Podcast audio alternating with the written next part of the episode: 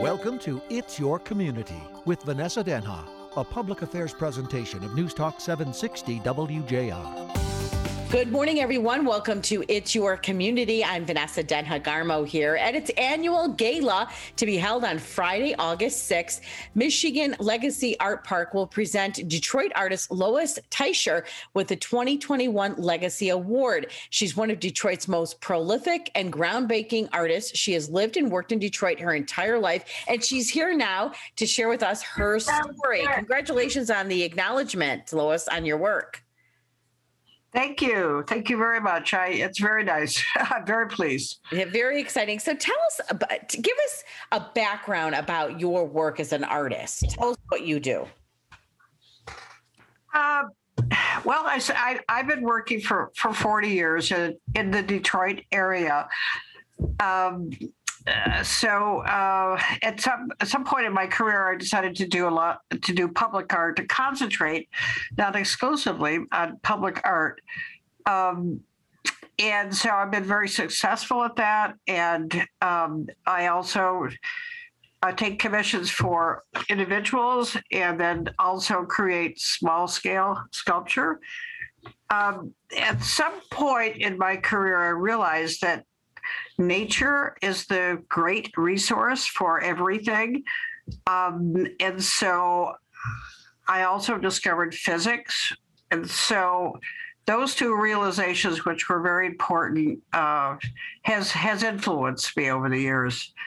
So, um, for example, um, something I read about physics is that space is meaningless without an object in it. So there's a relation, it's about relationships, not just people to people, but objects to space and space to objects.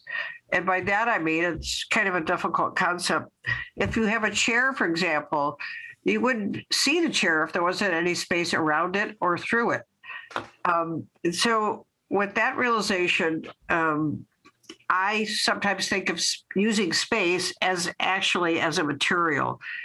So um, I could, do you want to, do you want me to keep going? Yeah, I want to talk about some of the work that you're most known for here in the Detroit area that has earned you this recognition about your um, large scale steel sculptures, including the curved form of the rectangular in space in two thousand. So tell us about that and how does that relate to what you're talking about in terms of physics and stuff?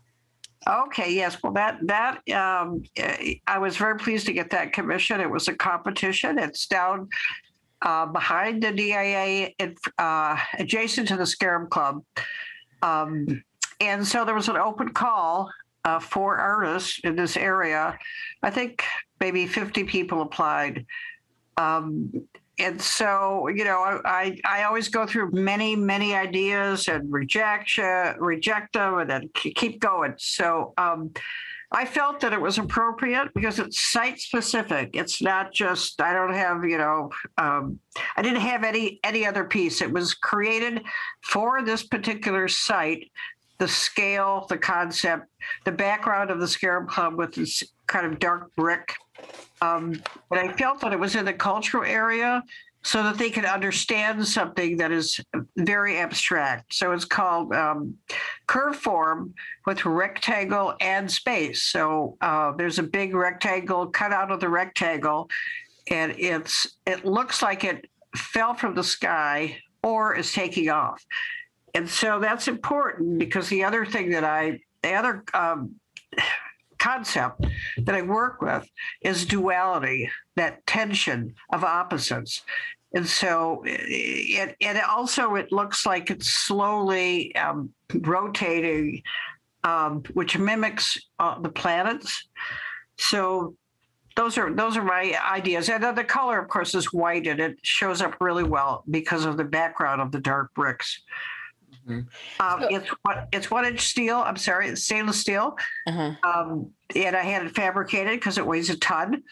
Um, and I'm, I consider myself the brains, the creator. And, you know, I go to the, I have fabricators. And so I say, call me when it's done, you know, and then it's been powder coated. So, so I have to orchestrate the whole thing. I have to orchestrate the footings, the installation, you know, the concept, I have to choose the material and all of that. So um, it's very exciting and I love it. So it sounds like Lois said, it's a combination of like engineering too, to be able to, be able to actually engineer a piece like this, not only create it as a sculptor and an artist, but to engineer it. So did it, can you tell yeah, us about that? Well, that's interesting because I'm not an engineer. Uh-huh. Um, you know, I think of myself as a little kid who grew up in Detroit, you know, skinny kid, you know, who loved to make things. Uh, uh, but I have really good instincts for some reason. And the other thing is I do overkill. So um, it does have a large, large footing. And there's a relationship between how tall it is and how and how much it weighs and how big the footing is. So I, I've learned stuff like that. So it has a huge footing and it has a plate on the bottom, and then I, it has uh, J bolts, which are stainless steel. They're one inch thick, one I'm sorry, one foot long, and five eighths inch thick. So they're really huge. Yeah, um, and those are embedded in the footing, and then the piece with its plate is placed over those uh, J bolts. And that's screwed together. And um, so it looks like it's kind of emerging from the ground. Um, yeah. So it's below the ground just a bit. How long, Lois, does it take you to put something, to do something like this, to finish a project like this? Well, I mean, it can take, I, I did not build this. I don't have, you know, because it's it has to be rolled and it's one inch thick stainless steel. So it can easily take three months uh, for something this large. Of course, each piece is different. And, um, uh, but you know, it, it had, it had, you have to wait. It's the fabricator has a, you know, um, an agenda and they're working on stuff and I have to wait till it's my turn. And then, so sometimes you can wait three weeks, four weeks, and then they build it. Then it has to go to the, um, powder coat shop. And so it has to be transported back and forth. And then I had to, uh, hire installers. So anyway, so it could take three months, four months, sometimes one month. It depends on the piece. And then, and then, do you have a local art studio that you do most of your work in? Well, I just moved. I was, yes, I was in, I don't know if you know where the Atlas Building is, across from Busy Bee Hardware, that building, which was yeah. filled with artists. And I was the last one to leave because it was purchased. Um, so I was there for forty years. And so, wow. Um, yeah. Wow. Yeah. I was the last to leave. Anyway, so I was there. I had welding equipment. I taught myself how to weld. I'm self-taught. Um, and I just did it. I just do what I have to. So I am now in the Eastern Market with a smaller studio, and which is fine uh, because I, I still have fabricators. I do a lot of work at, at home, I, in my office, creating, I work with shape. So um, I create the ideas and small scale models, which I which um, I figure out that how it should be, how it should be uh, created, fabricated, so on. Um, and um, I'm currently working on uh, small, smaller scale th- uh, editions of three. Uh, forgot your question, but I don't know. Oh, if I... no, no, your studio. Where do you get your? Oh, yeah, yeah. So now I'm in the Eastern Market. It's a smaller studio, and it's fine because I could do finished work there. But um, I've had a, I've had a, a a studio in Detroit for you know the last forty years. That's incredible. Where do you get most of your inspiration from? Well, you know, that that is an interesting question. Obviously, nature, because it's that it includes everything. Um, I, I, it's hard, it's a hard, it's hard for me to answer you because it's not that specific. Yeah. Because I get images that just come into my mind. Of course I'm alive and I see things and yeah. I, you know, yeah. eclipses and, uh, you, you yeah. know, petals on flowers and so on, but I don't, it's not, it's sometimes it is, but ma- very often it's not a conscious thing. It just kind of floats into my mind, and, and then I work with shape. I don't start off, usually I don't start off with an idea. I, I just work with shape, and and and all, and in the background is all the stuff I've learned over the years, physics and, you know, and light and, you know, gesture and, and duality, um, and, and time, you know, and all that stuff is kind of in the background. It's so, um, so it, it just kind of evolves. Uh, but I have to say, sometimes with the site-specific work, um, I do look at the environment that, that whatever I create is going to be in, and I'm kind of informed by the environment. I was informed by the dark brick building, say at the Scarab Club. Yeah. And and so that scale had to do with that particular space. So um, so that's very conscious, you know, and size of the footing and all that, that's very conscious. But but the ideas usually just come out of, I don't know where, I'm not sure. Yeah. Out of my imagination, my whatever, whatever's in, in me, you know. So. Yeah. We're talking with Lois Teicher today here on It's Your Community. She's a Detroit artist. She's being recognized at a gala to be held in August on the sixth at the Michigan Legacy Art Park. Uh, we'll present her with that uh, uh, twenty twenty-one Legacy Award, an artist for four decades. Lois, how did you get your start in art? You know, you've been doing this for forty years. Where did it all start, and how how has it evolved? Oh, God, that's a good question. Well, here, here's the thing. I am, uh, yeah, I won't go into it too much, but I was extremely, extremely shy as a child, and I couldn't speak in front of anybody. Any, anyway, I was really good at, at art in elementary school. I don't know. I was, I was serious back then. And, uh, you know, other kids were playing around, and here was Lois, you know, really her nose to the grindstone in elementary school, making stuff, you know, and, And so that kind of that theme kind of carried me through. And then we had next to our house, there was an empty, um, uh, not a, not really a field, uh, an empty space, and it was overgrown with trees and stuff.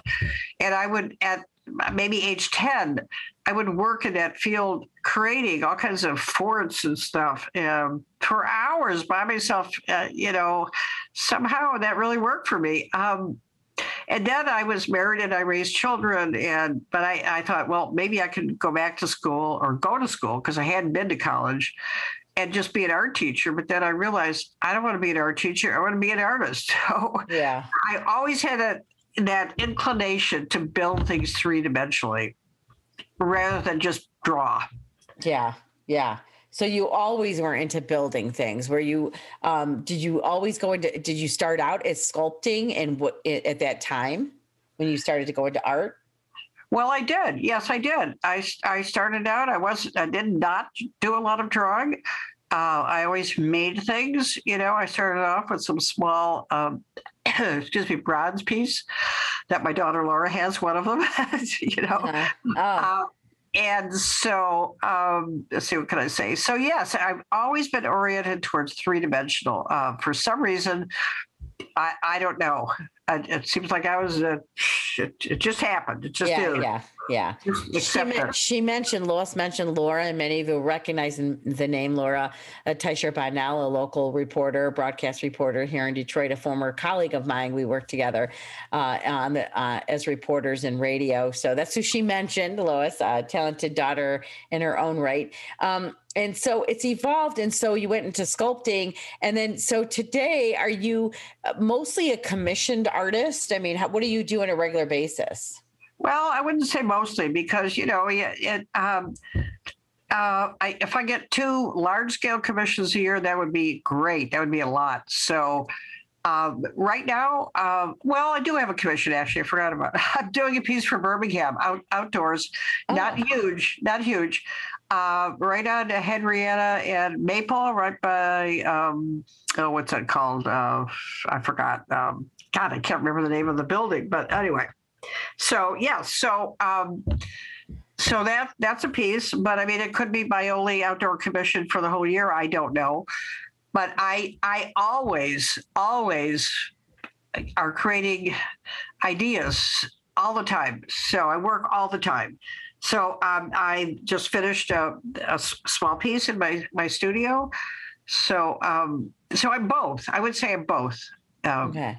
What do yeah. you do? Do you have a preference? I mean, do you enjoy the commissioned work, or do you have a preference as an author? I mean, um, as, a, as an artist. I'm sorry, as an artist.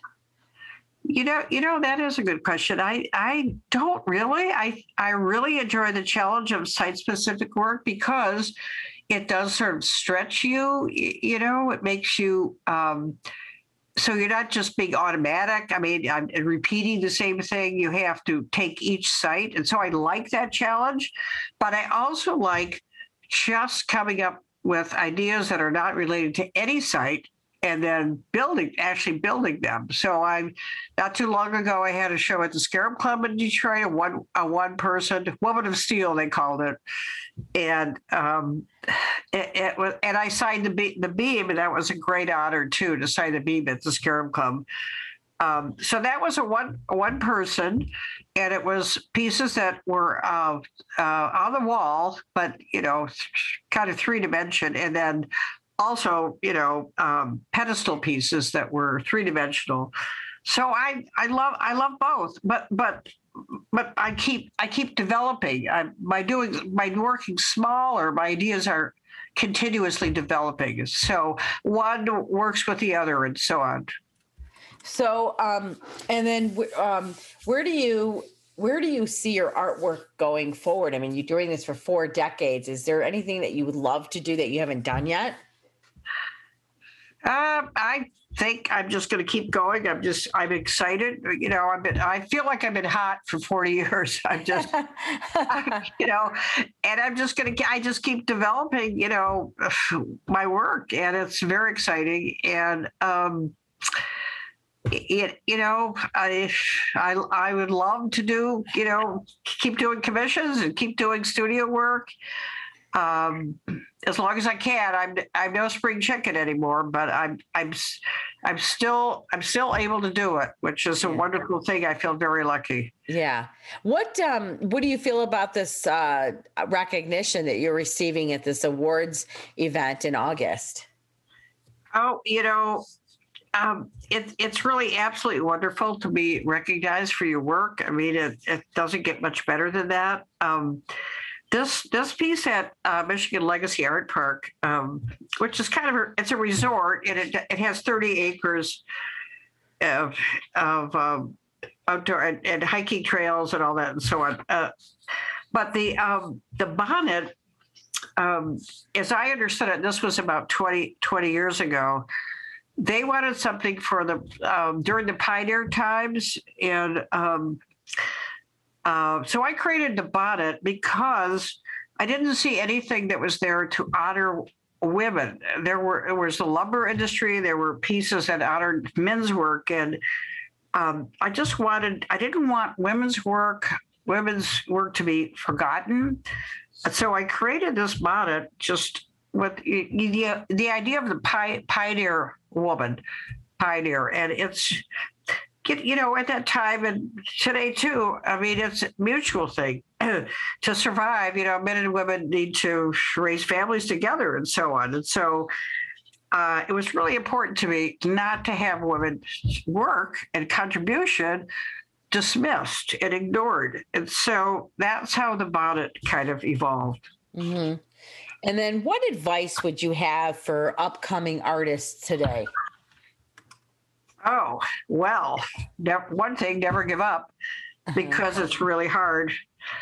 Um, and also, you you can do whatever you want. There's no rules. I mean, you know, some people said, well, you got to draw, you know, you got to draw first or whatever. Uh, nope, I don't. I don't have to. I can do whatever I want. So it's tell people. Uh, upcoming artists, for, for one thing, there's a lot of call for for public art. So it's just incredible, the energy there and the desire all over the country, uh, and especially women. And the other thing for women is, you know, you can do public art and they're not going to pay you less because a budget is a budget. That was one of my thoughts. I'm not going to get thirty percent less because I'm female. Mm-hmm. So just go for it. Do your work. Um, keep working. You have to work hard. You can't just do a couple pieces a year. You got to work really, really, really hard, um, and just just let it happen. And then, you know, that's a really good point. Um, how often do you continue learning? I mean, you've been in this game for forty years. How much of that was spent on uh, honing in on your craft and getting better and better and better, not just through practice, but through continued education? Yes. Well, well, you know, I went to, I have a master's, so that was, that was a space, a, t- a time frame. Um, but I, I just, I think it's really the individual. I think it's the motivation of the individual. So I mean, I do continue to learn because I, every, everything I, I create, I look at it uh, sometimes later and I say, what, what is this about? What is art? What's it for? Who cares? You know, why am I doing this? I, I ask myself questions like that all the time. And so it's like a self-challenging thing. You know, I look up stuff all the time, or, you know, I read my physics book. I love that. Um, I have conversation with other artists and so on, which the art community is really important. Um, so it's always, I mean, I mean, it's one hundred percent. I'm one hundred percent into this. And um, I don't have any hobbies, you know, I'm, I'm just, I'm an artist. Yeah. So that's how it goes for me anyway. Yeah, this is who you are. And so um, uh, at the um, gala that's coming up, are you taking your family with you? Who's going to be there with you? Yes, my family is coming. Um, Uh, so I'm, I'm, I'm pleased that uh, my youngest, Josh, all, all three of my kids are are wonderful, by the way. Uh, they're, they're just wonderful. I'm so pleased uh, that they're so such wonderful human beings. Anyway, they're all going to be there. And they, they, I, you know, it's a mutual thing. I mean, um, their, their work is important. My work is important. I think we have mutual respect. And my youngest, Josh, is a videographer. And so he's done a, a video of my work, and he's working on a documentary of uh, me and my work in Detroit. Ho- hopefully it'll get done one day, you know, and be good for oh, Detroit and myself. That's cool. That's yeah. Really so yes, Josh is, is doing that, and my middle son Noah helps me help me move, and he, you know, and then Laura, you know, does all kinds of stuff and and coaches me, and, you know, um, so it's anyway. So they're they're going to be there, and and my and my partner Natalie. I have a partner Natalie, and she and she's a psychotherapist, and and. Uh, in her own right, has her own work, but we talk all the time. And so I tell the younger people, it's really important to have one person who could look at your work and respond to it and be honest with you. Somebody who's not into power over you, someone who is intelligent and, and tell you the truth, because artists sometimes can lie to themselves because they want things to work, but they don't always work. So, so, So that's important. Yeah, that's a really good point. That's a really good point. What else do you want to share with our listeners here in It's Your Community before we let you go here, Lois? Uh, gee, I don't know. But, uh, well, uh, oh, the story that I heard about the bonnet. Okay. Uh, sometime after it was built, I heard the story. A story was that Native Americans in the area found a white bonnet laying on the, on the ground. Uh-huh. And this was after I built the bonnet. And they looked for the woman to whom it belonged, but I, but they couldn't find her. Uh-huh. So somehow this mysterious curtain, uh, current of, of story through time and space entered my intuitive sense. And so, you know, it, it, it just came into my head, like I'm telling you. And so I built it. And so um, I have a strong intuitive sense. Uh-huh. Um It, anyway, that, so that's can, important to me anyway. Yeah. How, how how can we find out more about your work? You mentioned a video. Do you have a website? Are you on social oh, yeah. media? How how do we find out about you? Yes. Yes. Lois, Lois Teicher, sculptor dot com is my website. Lois Teicher, and that's spelled L O I S and then T E I C H E R, Lois Teicher, sculptor dot com. Thank yes, you. S U L P T O R dot com. Yep. And are you on social media too, Lois, at all, or? Well, I am. Yeah, I am. I, uh, Facebook. I'm on Facebook. Yes. Okay, great. And so can we see some of your pieces on your website? Yes, absolutely. Great. Great. Well, Lois Teicher, it's a pleasure to talk with you and meet you uh, via interview here. I've known your daughter for a long time. So, uh, and congratulations for this honor. You, it's well deserved. Well, thank you so much. Good to meet you also. Yeah, good to meet you. If any questions or comments, show topics you want me to get to, you can get to me, Vanessa Denha. You can go to my uh, company, Epiphany Communications and Coaching. You can email me there, or you can go to any of my social media platforms. I'm on LinkedIn and Twitter and Instagram, and you could private message me there as well if you have show topics or ideas. And as always, we remind our listeners here on It's Your Community to connect, to communicate, and to collaborate with your community. Thanks for listening, everyone. We'll catch you next time here on It's Your Community. It's Your Community, a public affairs presentation of News Talk seven sixty W J R.